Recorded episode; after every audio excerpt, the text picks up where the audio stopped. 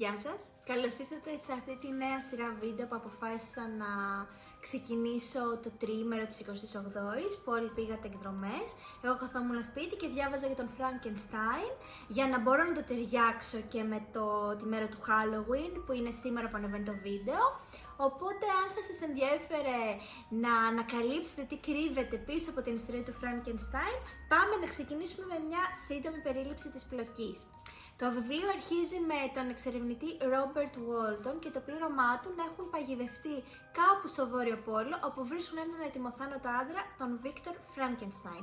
Μέσα από τα γράμματα που γράφει ο Walton στην αδερφή του, εξιστορεί τόσο τη δική του περιπέτεια αλλά και τη ζωή του Frankenstein όπως του την διηγεί το ίδιος. Ο Victor Frankenstein έχει μια τέλεια παιδική ηλικία στη Σουηδία όπου μεγαλώνει μαζί με την Elizabeth η οποία είναι ξαδέρφη του στην έκδοση του 1818 και υιοθετημένη αδερφή του στην έκδοση του 1831 και τον φίλο του Henry Clerval. Λίγο πριν γίνει 17 και αναχωρήσει για τις σπουδές του, η μητέρα του αρρωσταίνει και τελικά πεθαίνει από οστρακιά. Γεγονός που τον παρακινεί να μελετήσει πώς να δίνει ζωή σε άψυχα πράγματα και τελικά να δημιουργήσει το τέρας. Το πλάσμα τελικά που δημιουργεί είναι απέσιο, μεγαλόσωμο, με μεγαλάζια μάτια και κίτρινο δέρμα και ενώ ο Frankenstein αποφασίζει να το καταστρέψει, εκείνο εξαφανίζεται. Κατά τη διάρκεια του έργου και ενώ το τέρας έχει βιώσει την απόρριψη από τον δημιουργό του, αλλά και από την κοινωνία, σκοτώνει τον αδερφό του Frankenstein και ενοχοποιεί την υπηρέτρια της οικογένειας, η οποία καταδικάζεται σε θάνατο.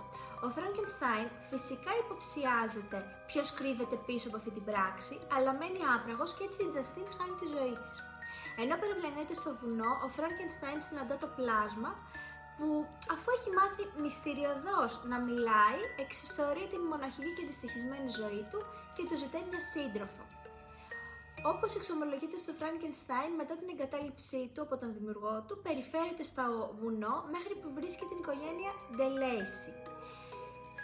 Κρυμμένος ε, από εκείνους, μαθαίνει να μιλά, επισκέπτεται τον τυφλό γείτονα της, ε, γέροντα της οικογένειας όταν είναι μόνος του για να του μιλήσει. Δεν προλαβαίνει όμως και η υπόλοιπη οικογένεια εμφανίζεται και τον κυνηγά για να τον διώξει.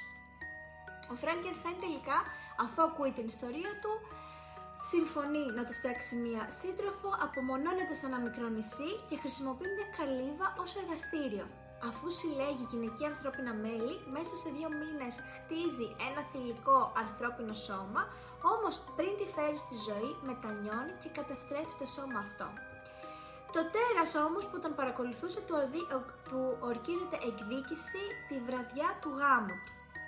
Ενώ το ίδιο κιόλας βράδυ, ο Βίκτορ συλλαμβάνεται για το φόνο του καλύτερου του φίλου, Κλέρβαλ.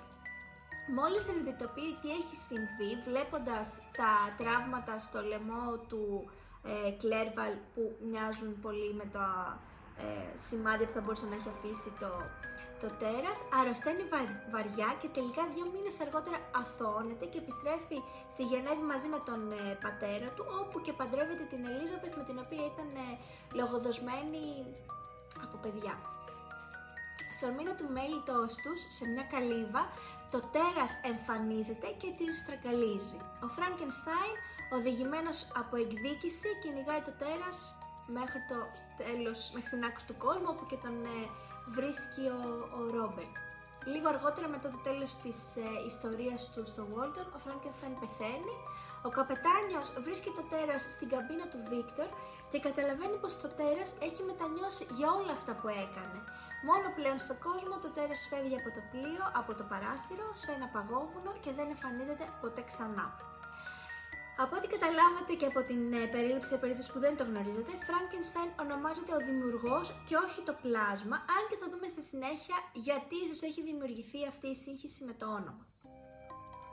Τώρα ας περάσουμε σε κάποια σημαντικά στοιχεία για τη ζωή της συγγραφέας της Mary Shelley που θα βοηθήσουν πολύ στην αποκωδικοποίηση της ιστορίας στη συνέχεια. Η Mary Shelley γεννήθηκε στις 30 Αυγούστου 1797 στο Λονδίνο.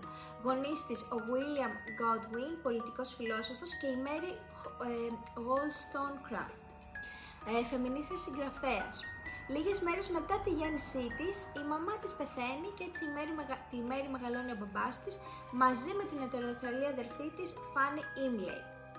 Ο Ο Godwin ανατρέφει την κόρη του αρκετά ριζοσπαστικά για την εποχή και η εκπαίδευσή της γίνεται εξ ολοκλήρου στο σπίτι, όπου φυσικά έρχεται σε επαφή με ομοειδεάτες του μπαμπά της. Όταν είναι τεσσάρων, ο Godwin αποφασίζει να παντρευτεί τη γειτόνισά τους, Mary Jane Claremont, με την οποία η Mary έχει μια ταραχώδης σχέση. Ε, μόλις γίνεται 15, η Μέρη πηγαίνει να ζήσει για δύο χρόνια με συγγενείς της στη Σκοτία, όπου βιώνει για πρώτη φορά την οικογενειακή γαλήνη.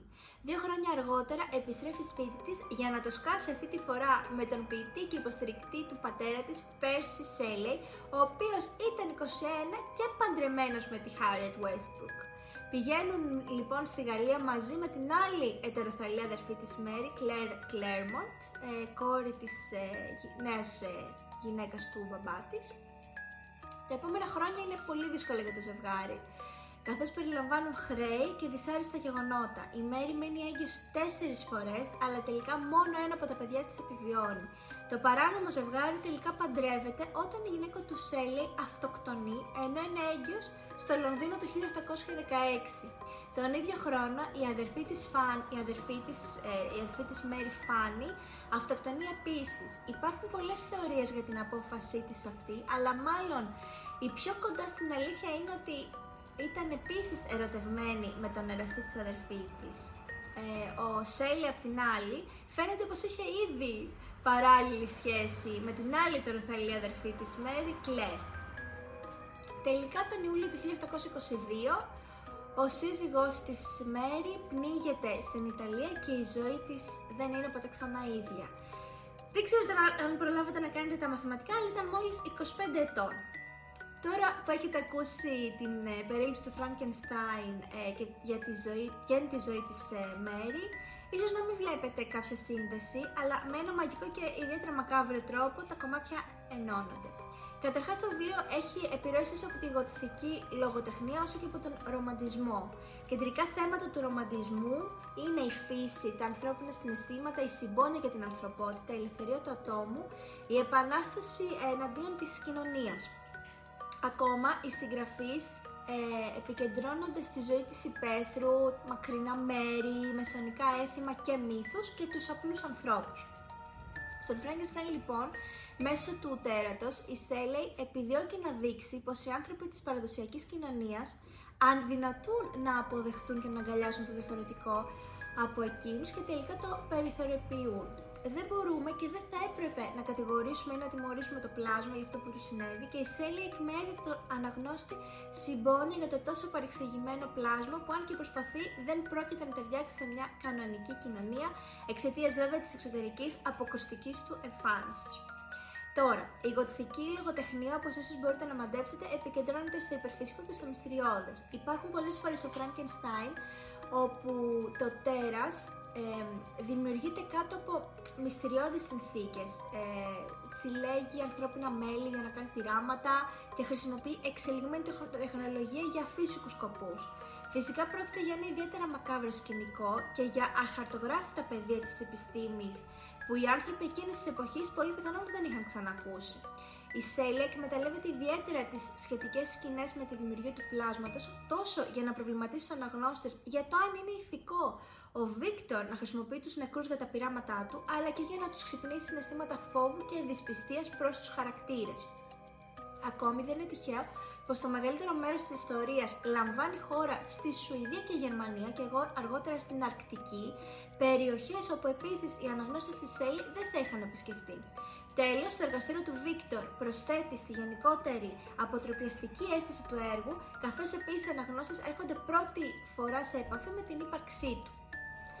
Ένα fun fact πριν προχωρήσουμε είναι ότι την ιστορία αυτή η Μέρη την έγραψε ένα βροχερό απόγευμα που είχαν μαζευτεί ο Λόρδος Μπάιρον, ε, ο άντρας της, η Κλέρ, η ετεροθελή αδερφή της και κάποιοι άλλοι λογοτέχνες και ο Λόρδ Μπάιρον είπε τι ωραία ιδέα έχω να γράψουμε ένα κάποιο κείμενο πάνω στην εγωτική λογοτεχνία ε, ξεκίνησε λοιπόν η Μέρη να το, να το γράφει, ήταν η μοναδική που το ολοκλήρωσε Ε, και ο Lord Byron ε, την πρώτη φορά που άκουσε την ιστορία έφυγε τρέχοντας από το δωμάτιο, οπότε η Σέλη ένιωσε ότι το επιθυμητό αποτέλεσμα είχε επιτευχθεί. Τώρα, ας μην ξεχνάμε πως βρισκόμαστε στη μέση της βιομηχανικής επανάστασης και σίγουρα η Σέλη έχει προβληματιστεί σχετικά με το πόσο το κύμα των εξελίξεων θα μπρώξει το άτομο σε προσωπική και πνευματική εξέλιξη. Οι γοτιστικοί λογοτέχνες στοχεύουν στο να απεικονίσουν τη σκοτεινή πλευρά που συνοδεύει τα χρόνια της φαινομενικής ανθρώπινης πρόοδου δημιουργώντας, δημιουργώντας ανθρώπους λυπηρούς, ατελείς και λοτοματικούς και στο έλεος πολύ πιο ισχυρών δυνάμεων όπως της φύσης και του θανάτου. Το πλάσμα του Φράγκενστάιν λοιπόν συμβολίζει τον ερχομό της βιομηχανιοποίησης στην Ευρώπη, ενώ οι θάνατοι και οι καταστροφές που προκαλεί συμβολίζουν τον όλεθρο που η Σέιλι φοβόταν σαν τον επακόλουθο της βιομηχανιοποίησης. Το μυθιστόρημα αποτελείται από ιστορίες που βρίσκονται μέσα σε άλλες ιστορίες όπως ίσως παρατηρήσατε και τις εξιστορούν τρεις αφηγητές, άντρες φυσικά, κυρίως ο Walton, ο Frankenstein και το Τέρας. Το βιβλίο είναι γεμάτο με διαφορετικά κείμενα, γράμματα, σημειώματα, ημερολόγια, επιγραφές, ακόμα και κομμάτια άλλων βιβλίων. Η Σέλη ήθελε να δημιουργήσει ίσως την εντύπωση μιας κομμένης και ξαναραμένης μέσα από τους ίδιους τους χαρακτήρες ιστορίας, για να είναι εμφανεί οι συμπεριφορές και τα συναισθήματά τους, όπως ο Φράγκενστάιν δημιούργησε το τέρας από διαφορετικά ανθρώπινα μέλη. Ίσως ακόμα να αναπαραστούσε τη μορφή ενός χάρτη, κάνοντας άλλη μια αναφορά στην Ευρώπη και τον λαό της. Προς το τέλος μάλιστα της ιστορίας, όταν ο Βίκτορ καταδιώκει το τέρας, εκείνος καλίζει λέξεις σε δέντρα και πέτρες, μετατρέποντας την ίδια τη φύση σε επιφάνεια γραφής. Το είδος και το περιεχόμενο γραφής της Σέλεϊ όχι μόνο ξεπέρασε το όριο του τι θεωρούνταν αποδεκτό από μια γυναίκα της εποχής, αλλά μάλιστα έγραψε ένα πρωτοφεμινιστικό μύθο γένας, εξερευνώντας τα τραύματα από τη δική της εμπειρία μητρότητας. Να ανοίξουμε τώρα εδώ μια παρένθεση και να αναφέρουμε πως φυσικά και υπήρχαν προδιαγραφές για τις γυναίκες συγγραφείς. Για να χαρακτηριστεί λοιπόν κατάλληλη μια λογοτέχνης έπρεπε να γράφει για συναισθήματα και θέματα οικιακές φύσης όπως και πουρική, μαγειρική, ε, φροντίδα των παιδιών και όλα αυτά. Ε, και θεωρούνταν έγκυρες καθώς εκπαίδευαν τις αναγνώστριες για τη σωστή συμπεριφορά Φυσικά, όσες καταπιάνονταν με ανδρικά θέματα όπως η φιλοσοφία, η επιστήμη, η ιστορία, η θεολογία, βρίσκονταν στο επίκεντρο ε, κριτικής και αποδοκιμασίας. Μια από αυτές ήταν η Mary ε, Wollstonecraft, ε, η μητέρα της ε, Σέλι και φαίνεται πως όταν η Σέλι γράφει τον Frankenstein ακολουθεί φυσικά τα, τα χνάρια της μητέρας της. Αν και υπάρχουν στιγμές μέσα στο βιβλίο που η έκφραση έντονων ε, συναισθημάτων του Frankenstein θα μπορούσαν να θεωρηθούν δείγμα της όπως θεωρούνταν γυναικείας λογοτεχνίας, το έργο είναι γραμμένο με άμεσο και επιτακτικό τρόπο. Πέρα από αυτό, ένα gothic terrace είναι σίγουρα πολύ μακριά από τη φροντίδα των παιδιών και του σπιτιού και δημιουργεί το, το περιθώριο ώστε η Σέλη να γράψει για χημεία και αλχημία. Χρησιμοποιώντας λοιπόν τους τρεις άντρες αφηγητές, η Σέλη καταφέρνει να υπονομεύσει την αξιοπιστία της ανδρικής άποψης καθώς η αφήγηση του Walton περιλαμβάνει τις ε, άλλες δύο, αλλά είναι ανεπαρκής αφού πραγματοποιείται μόνο μέσω γραμμάτων. Ο Φράγκενστάιν εισάγεται σαν αφηγητής όταν τον βρίσκει ο Βόλτον και αρχίζει να καταγράφει την ιστορία του για το πώς κατέληξε στο Βόρειο Πόλο. Η δική του αφήγηση είναι επίσης ελλειπής και αναξιόπιστη εξαιτίας της άσχημης ψυχικής αλλά και φυσικής του κατάστασης. Οι εξιστόρηση των γεγονότων διακόπτονται από παραμιλητά λόγω του πυρετού, λιποθυμίες και μακριές παύσεις που κομματιάζουν την ιστορία του. Τελευταίος αφηγητής είναι το τέρας, που είναι επίσης αναξιόπιστο, καθώς χρησιμοποιεί με τη γλώσσα, αλλά χωρίς να την κατανοεί πλήρως. Έχουμε κάποιες δεκοπές, γιατί έχουμε εδώ την Μπουγάτσα, το Λούφι και το Τζίμι, που θέλουν και αυτοί να πάρουν μέρος στο βίντεο και στο... να πούν και αυτή τη γνώμη τους για τον Φράγκενστάιν. Είναι λοιπόν και το τέρας αναξιόπιστο, ε, γιατί χρησιμοποιεί μεν τη γλώσσα, αλλά χωρίς να την κατανοεί πλήρως. Τώρα, το πλάσμα φαίνεται να καθρεφτίζει την ίδια την Σέλεϊ, που οικειοποιείται τη γλώσσα της κυριάρχουσας κουλτούρας, των ανδρών δηλαδή, σαν έναν τρόπο να επιτύχει την εγκυρότητα και επικοινωνία που δεν θα κατόρθωνε αλλιώς. Τέλος, είναι αρκετά σημαντικό να παρατηρήσουμε πως αν και το έργο αφηγούνται τρεις άντρες, μοναδικός αποδέκτης των αφηγήσεων είναι η Miss Saville, στην οποία ε, στέλνει τα γράμματα του Walton, η αδερφή του. Συνεπώς, ολόκληρο το βιβλίο φαίνεται ξεκάθαρα ότι έχει γραφτεί για το γυναικείο κοινό. Τώρα, να προχωρήσουμε στις ε, θεματικές ενότητες. Υπάρχουν πάρα πολλές στην ιστορία του Frankenstein, όπως ο κίνδυνος που εμπεριέχει η γνώση, η οικογένεια, η κοινωνία, η αποξένωση, η χαμένη αθωότητα, η φρικαλότητα και πολλά ακόμα. Θα επικεντρωθούμε στα τρία πιο σημαντικά, σε συνάρτηση με τους χαρακτήρες, ξεκινώντας με τη φύση. Η Σέλη παρουσιάζει την φύση σαν παντοδύναμη, αψεγάδιαστη και ως κάτι αδύνατο να εξουσιαστεί. Αντίθετα, ο Βίκτορ μέσα στο έργο περιγράφει τους ανθρώπους σαν μισοτιαγμένους, επιβαρημένους από τις έγνοιες και τα αμέτρητα ελαττώματά τους όπως η ματοδοξία και η προκατάληψη. Να σημειώσουμε εδώ πως ο μόνος χαρακτήρας που αποδέχεται το τέρας είναι ο τυφλός άνδρας της οικογένειας De Lacey, υπογραμμίζοντας ακριβώς ότι η ανθρωπότητα είναι βάρβαρη και τυφλωμένη από τη δική σου προκατάληψη για την εικόνα για το φαίνεστε. Αφιερώνει μεγάλα κομμάτια κειμένου επίσης στην επίδραση που έχει η φύση στο μυαλό του Βίκτορ και πώς εκείνος τρέχει σε εκείνο όταν θέλει να χαλαρώσει το μυαλό και την ψυχή του, πηγαίνοντας βόλτες στα βουνά της Σουηδίας και στον ποταμό Ρήνο στη Γερμανία. Η φύση ακόμα έχει τη δύναμη μέσω του ηλεκτρισμού μιας αστραπής να φέρνει στη ζωή την, την νεκρή ανθρώπινη μάζα που έχει δημιουργήσει ο Βίκτορ. Δυστυχώς, ο Φράγκενστάιν αγνοεί όλες τις προειδοποιήσεις των φυσικών νόμων και τελικά πρέπει να πληρώσει για, τα, για την παραβίασή τους. Στο τέλος, όταν ο Βίκτορ κυνηγάει το τέρας αιμονικά, η φύση στη μορφή της αρκτικής ερήμου λειτουργεί απλά σαν ένα συμβολικό φόντο για την αρχαίγονη πάλι του με το τέρας. Η φυσική πορεία τώρα του Βίκτορ από το άνετο ασφαλές περιβάλλον του σπιτιού του στα άγωνα επικίνδυνα βουνά είναι στην ουσία και η διανοητική του διαδρομή. Αφήνει την ασφάλεια του σπιτιού του αναζητώντας νέα και επικίνδυνη γνώση, την οποία όμως αποδεικνύεται πως δεν είναι σε θέση να διαχειριστεί και έτσι καταλήγει να δημιουργήσει το τέρας ανίκανος να αναλάβει τις ευθύνες που το αναλογούν. Τα άγωνα τοπία των Άλπων και της Αρκτικής βοηθούν στο να στηθεί ένα από τα κεντρικά επιχειρήματα του Frankenstein, ότι δεν είναι τα πάντα στη φύση ασφαλή για τους ανθρώπους για να τα ανακαλύψουν και να τα βιώσουν. Η ανθρωπότητα πρέπει να σέβεται τη φύση τόσο για τους κινδύνους όσο και για την ομορφιά της και πάντα να αντιλαμβάνεται τα όρια και την υπεροχή της. Θα συνεχίσουμε τώρα με το θέμα της αποξένωσης. Ε, ήδη στον πρόλογο του βιβλίου αναφέρεται πως στόχος του, μυθιστορήματος είναι να δώσει μια κολοκευτική απεικόνηση της οικιακής στοργής, Κάπως παράτερο βέβαια όταν πρόκειται για μια ιστορία γεμάτη φόνους, μυστήρια και απόγνωση. Στην ε, πραγματικότητα όμως όλα τα κακά ξεκινούν όταν ο Βίκτορ αφήνει την οικογενειακή αιστεία για να πάει για σπουδές και σταδιακά αποκόπτεται τόσο από αυτούς όσο και από τη φύση. Στον στο Frankenstein οι περισσότερες από τις οικογένειες εμφανίζονται τέλειες σε σημείο εξειδανίκευσης. Το αληθινό κακό δεν είναι ούτε καν το τέρας που δημιούργησε ο Βίκτορ, αλλά το τέρας το οποίο ο ίδιος απέρριψε και περιθωριοποίησε, γεμίζοντας το με μίσος και θυμό και όνοντας το να ζητά εκδίκηση. Τόσο ο Frankenstein όσο και το πλάσμα Όσο προχωρά το έργο, απομονώνονται και περιθωριοποιούνται όλο και περισσότερο.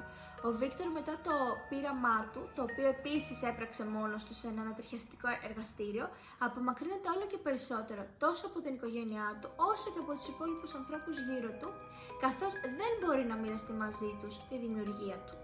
Αυτό έχει σαν επακόλουθο να επικεντρώνεται μόνο στους δικούς τους στόχους, αποτυχάνοντας να εντοπίσει πως οι πράξεις και οι επιλογές του επηρεάζουν τους ανθρώπους γύρω του χάνει τελικά την ανθρωπιά του και την ηθική του, γίνεται μια χαμένη ψυχή όταν πέφτει θύμα της επιστήμης και υποδηλώνεται σε αυτή χωρίς να έχει ποτέ πριν σκεφτεί πως ίσως τα πειράματά του δεν θα έχουν την έκβαση που εκείνος επιθυμεί.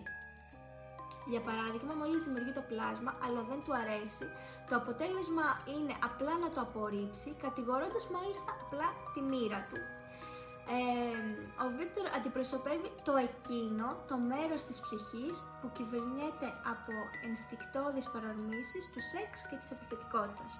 Για να ε, μπούμε λίγο και στο κομμάτι της ψυχολογίας ας πούμε. Τώρα, το τέρας απ' την άλλη είχε μια οικογένεια, έναν πατέρα, τον Φράνκενστάιν, γι' αυτό εδώ υπάρχει και η ταύτιση με το όνομα, δηλαδή το τέρας θεωρούσε ότι ήταν ένας Φράνκενστάιν γιατί ήταν γιος του Φράνκενστάιν, αλλά στην πραγματικότητα δεν είχε ποτέ όνομα. Ο οποίος ε, πατέρας του λοιπόν τον απορρίπτει όπως γίνεται και στη συνέχεια με την οικογένεια Ντελέισι. Αυτή η αποξένωση ε, υποστηρίζει το ίδιο το τέρος ότι το ονέσμπρωξε να γίνει δολοφόνος, αλλά η πράξη του αυτή μόνο ενίσχυσε την περιθωριοποίησή του. Πρόκειται ξεκάθαρα για έναν φαύλο κύκλο λοιπόν. Στο τέλος του μυθιστορήματος με τον Φράνκενστάιν νεκρό, το πλάσμα μένει μόνο στον κόσμο και το μόνο που του μένει είναι το αίσθημα της απομόνωσης και το μίσος για τον εαυτό του. Η τελική συνέπεια της αποξένωσης είναι η αυτοκαταστροφή. Ο Φράνκενστάιν οδηγείται στο θάνατο κυνηγώντας το τέρας, ενώ το τέρας ανακοινώνει την πρόθεσή του να αυτοκτονήσει. Ο Φράνκενστάιν και το τέρας προσπαθούν σε όλο το έργο να καταστρέψουν ένα στον άλλον και να πάρουν εκδίκηση, αδυνατώντας να καταλάβουν πως οι πράξεις αυτές θα οδηγήσουν στη δική τους καταστροφή και οι δύο συγκρίνουν τους εαυτούς τους με τον χαρακτήρα του σατανά από το Paradise Lost σαν άλλοι έκπτωτοι άγγελοι, όπου η απομάκρυνση από το Θεό είναι τόσο το έγκλημα όσο και η τιμωρία του σατανά. Ε, το τέρας τώρα αντιπροσωπεύει τη συνείδηση που δημιουργήθηκε από τον Βίκτορ, το εγώ της προσωπικότητας του Βίκτορ, την ψυχή η οποία βιώνει τον εξωτερικό κόσμο ή την πραγματικότητα μέσα από τις αισθήσεις που οργανώνει τη διαδικασία σκέψης ορθολογιστικά και κυβερνά τις πράξεις, μεσολαβεί ανάμεσα στις παρορμήσεις του εκείνου, στις απαιτήσεις του, του περιβάλλοντος και του υπερεγώ. Και πάμε τώρα στο πιο αγαπημένο μου κομμάτι αυτής της ανάλυσης, σε αυτό που μιλάει στην καρδούλα μου, στις παθητικές, οριακά απούσες γυναίκες του έργου. Λίγο περίεργο αυτό βέβαια, αν σκεφτεί κανείς που η Σέλε ήταν κόρη μιας πολύ σημαντικής φεμινίστριας και έτσι το απόλυτο κενό μυθιστόρημα από δυνατές γυναικείες παρουσίες ίσως τελικά εξυπηρετεί κάποιον άλλον σκοπό. Οι γυναίκες λοιπόν παρουσιάζονται να υποφέρουν παθητικά και ήρεμα, μέχρι που εξαφανίζονται.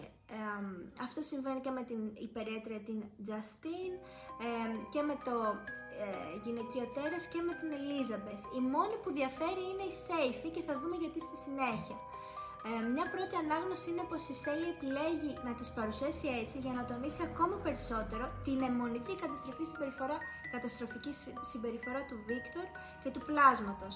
Αυτό είναι μόνο όμως η κορυφή του παγόβουνου. Η Σέιλι κρίνει τους παραδοσιακούς ε, ρόλους των φίλων μέσα από τους χαρακτήρες, ενώ χρησιμοποιεί την φύση ως θηλυκή εκπροσώπηση που τιμωρεί ή ανταμείβει τους χαρακτήρες ανάλογα των πράξεών τους. Όπως αναφέρουμε και νωρίτερα, ε, και οι τρεις αφηγητές είναι άντρες και γι' αυτό οι αναγνώστες έχουν αποκλειστικά την αντρική προοπτική των αλληλεπιδράσεων με τις ε, γυναίκες.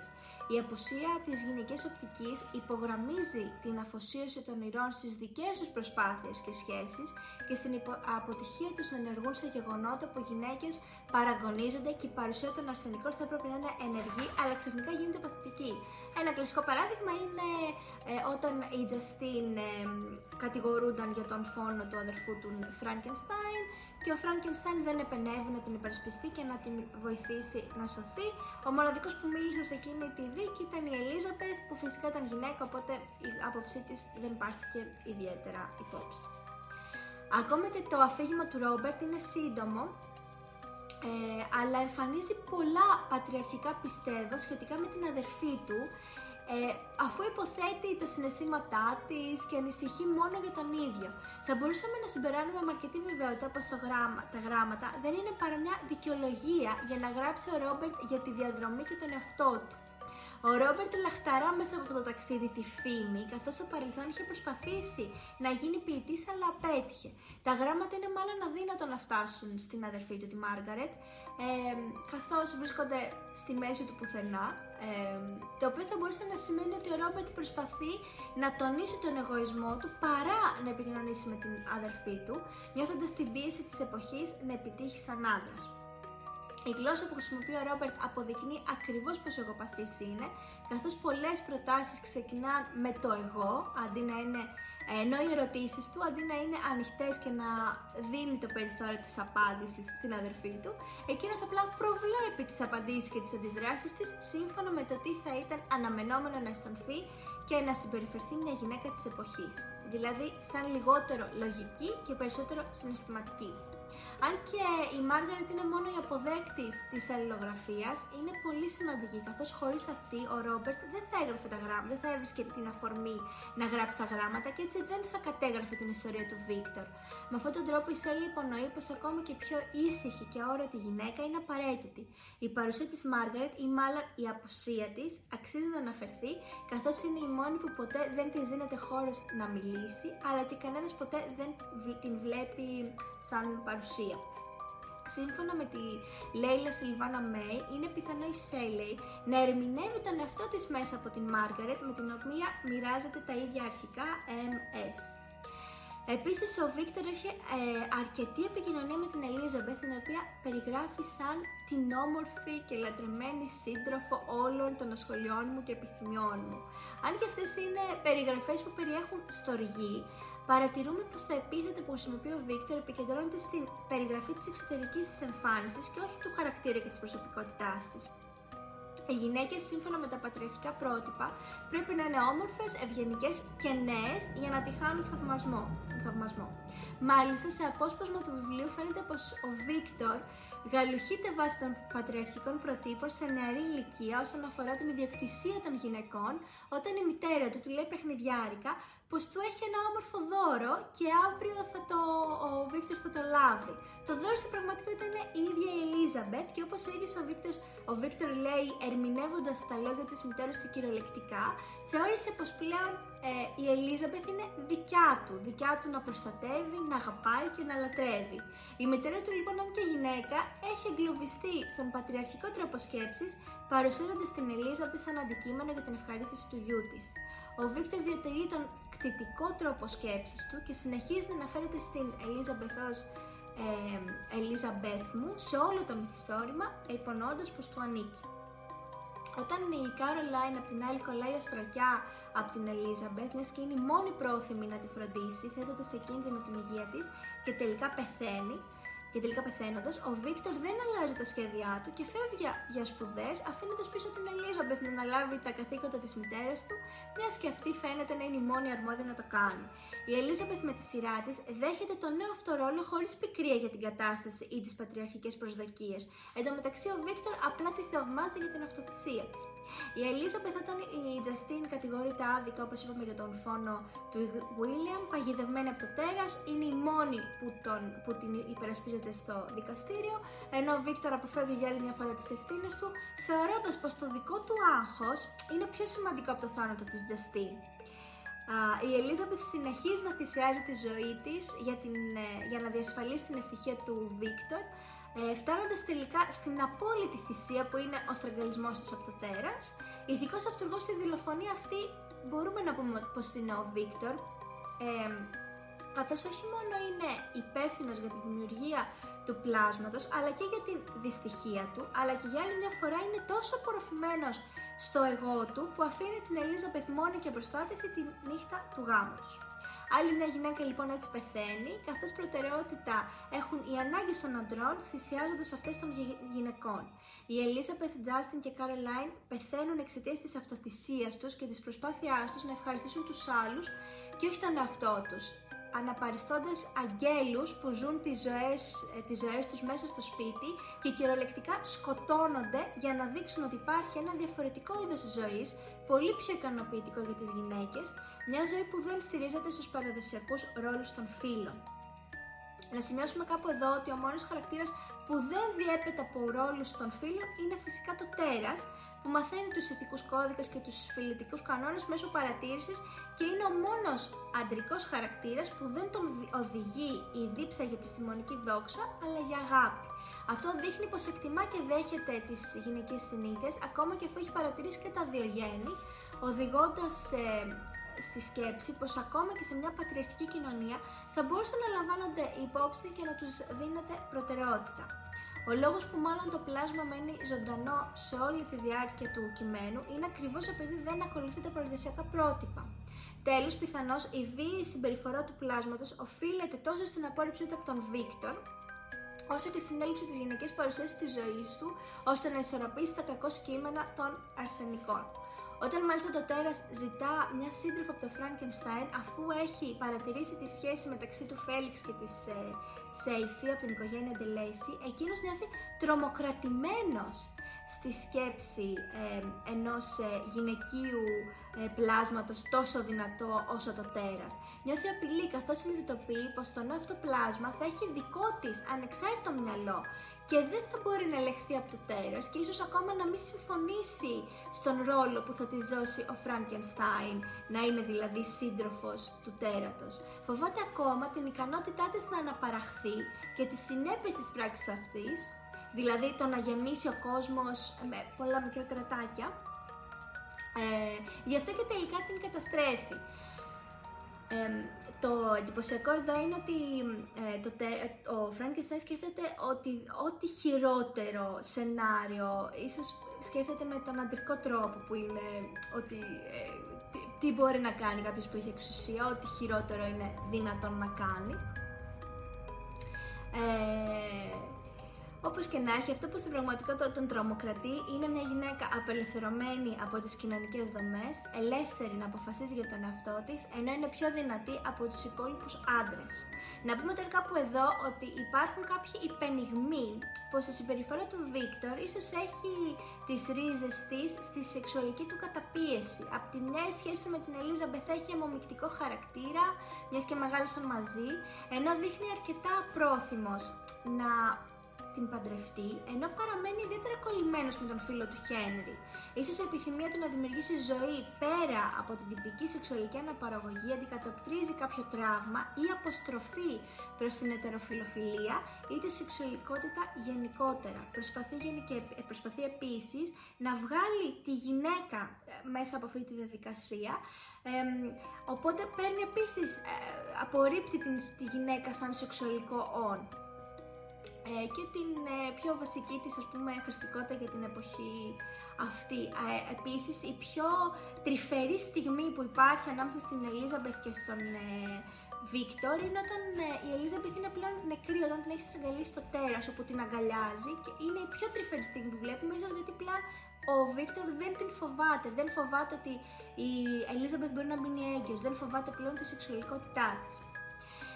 Να περάσουμε τώρα στη Σέιφη που αν και εμφανίζεται για ένα πολύ μικρό διάστημα στην ιστορία είναι η αγαπημένη μου χαρακτήρας. Αρχικά είναι η μοναδική γυναίκα που μέχρι το τέλος δεν σκοτώνεται. Είναι survivor. Ε, αυτό πιθανώς οφείλεται στο ότι είναι και η μόνη που σπάει πατριαρχικούς κανόνες καθώς ταξιδεύει μόνη της. Ε, κάτι που έκαναν σχεδόν αποκλειστικά άντρες, μιας και γυναίκες με ένα σπίτι. Πριν το ταξίδι αναφέρεται πως η μαμά της, ε, της ε, δίδαξε να παραμείνει ανεξάρτητη αψηφώντας όσο, προ, όσα πρόσταζε το Κοράνι για τις γυναίκες. Η Σέιφη ήταν ε, τουρκάλα. ακόμα είναι ξένη, ε, προφανώς κατάγεται από την Τουρκία, αλλά είναι αρκετά μορφωμένη ώστε να ξέρει γαλλικά και να μπορέσει τελικά να επικοινωνήσει με την οικογένεια Ντελέισι.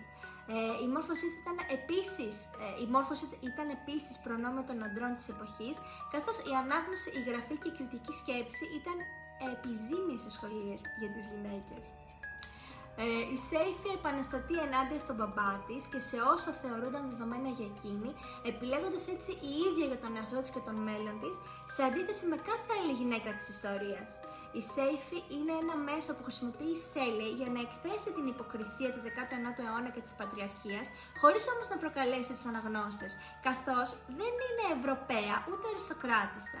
Εφόσον λοιπόν η Σέιφη δεν είναι μέρος της κοινωνίας, αλλά βρήκε καταφύγιο εκεί, δεν υπάρχουν προσδοκίες για εκείνη και έτσι της επιτρέπεται να μην ακολουθεί τους φυλετικού κανόνες.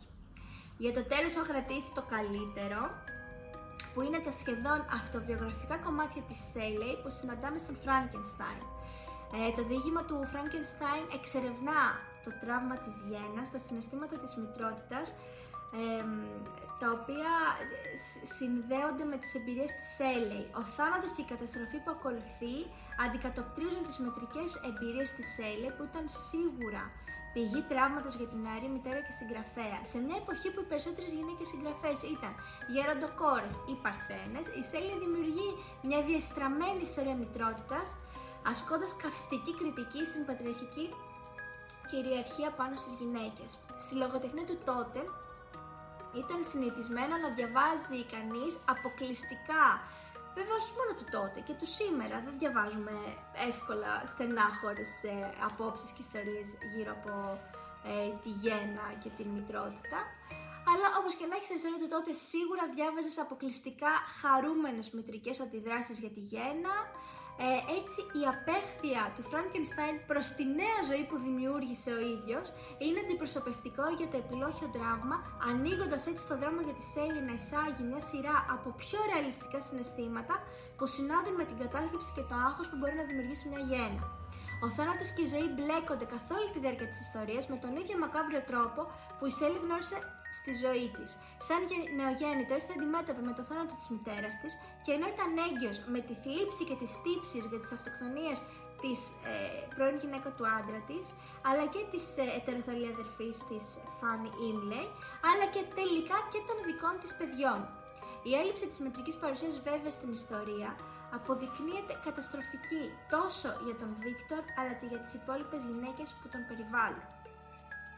Τώρα, ε, με αυτό θα ολοκληρώσουμε. Ε, νομίζω ήδη ήταν πάρα πολλά πολύ πληροφορία. Ε, θέλω απλά να πω επιγραμματικά κάποιες διαφορές που υπάρχουν ε, τις πιο σημαντικές ανάμεσα στις εκδόσεις του 1818 και του 1831, γιατί η Σέλη αποφάσισε να κάνει αρκετές διορθώσεις αφού βγήκε, εκδόθηκε η ιστορία. Να πούμε ότι στην αρχή την ιστορία την έκδοσε χωρίς το όνομά της, γι' αυτό υπάρχει και μια παρεξήγηση ότι ίσως την έγραψε ο άντρας της ε, την ιστορία, όχι, την έχει γράψει κανονικά η Μέρη Σέλη. Ε, και επειδή δέχτηκε πάρα πολύ έντονη κριτική ότι ήταν πάρα πολύ μακάβρη ιστορία και είχε τρομακτικά, τρομακτικές λεπτομέρειες και δεν ξέρω τι, κάποια πράγματα ε, τα άλλαξε για να μπορέσει το κοινό να την αποδειχτεί λίγο καλύτερα. Ε, καταρχάς έχει, έχει ε, διαγράψει την επιγραφή ε, από το Paradise Lost που υπήρχε στη, στην, στο edition του 1818 ε, το πρώτο κεφάλαιο έχει μεγαλώσει και έχει χωριστεί σε δύο κεφάλαια.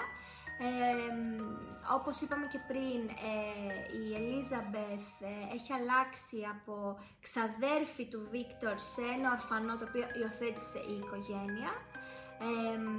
ο Βίκτορ τώρα ε, στο, το 1800, στην έκδοση του 1888 τον παρουσίαζε πιο συμπονετικά, ενώ στο 1831 η Σέλνεϊ τα έχει δώσει όλα ε, και κριτικάρει πάρα πολύ έντονα και τις αποφάσεις και τις πράξεις του. Ε, επίσης έχει ε, διαγράψει πολλές αναφορές σε επιστημονικές ιδέες οι οποίες ε, ήταν ε, δημοφιλείς στην περίοδο που έγραψε το βιβλίο το 1818 και χαρακτήρες ε, από την, στην έκδοση του 1831 έχουν χάσει διαλόγους ε, ολόκληρους ενώ έχουν προσθεθεί και κάποιοι άλλοι για κάποιους άλλους ε, χαρακτήρες. Ε, αυτός ήταν ο Frankenstein, έτσι το, η ανάλυση του. Έχω πει πολύ βασικά πράγματα, όσο απίστευτο και αν σας φαίνεται. Υπάρχει πολύ ακόμα βάθος να ψάξεις και να ανακαλύψεις. Θα ήθελα πολύ να μου πείτε πώς σας φάνηκε, αν σας φάνηκε ενδιαφέρον, τι σας άρεσε, δεν σας άρεσε. Ε, θα ήθελα έτσι να κάνουμε μια κουβέντα, πώς σας ακούστηκαν. Γενικότερα ε, δεν είναι απαραίτητο όλα προφανώς να τα αποδεχτούμε ή να είναι λογικά. Είναι μια τροφή για σκέψη γενικότερη ανάλυση των, ε, των, των λογοτεχνικών κειμένων, οπότε σίγουρα θέλω την γνώμη σας. Ε, τώρα εγώ θα ετοιμάσω ε, κάποιες ακόμα ιστορίες ε, και, για τα Χριστούγεννα, γιατί και εκεί υπάρχει πολύ ψωμάκι. Ε, οπότε πλέον τα καινούργια βίντεο θα ανέβουν προς Δεκέμβρη. Αυτά, ευχαριστώ πολύ και τα λέμε τα Χριστούγεννα.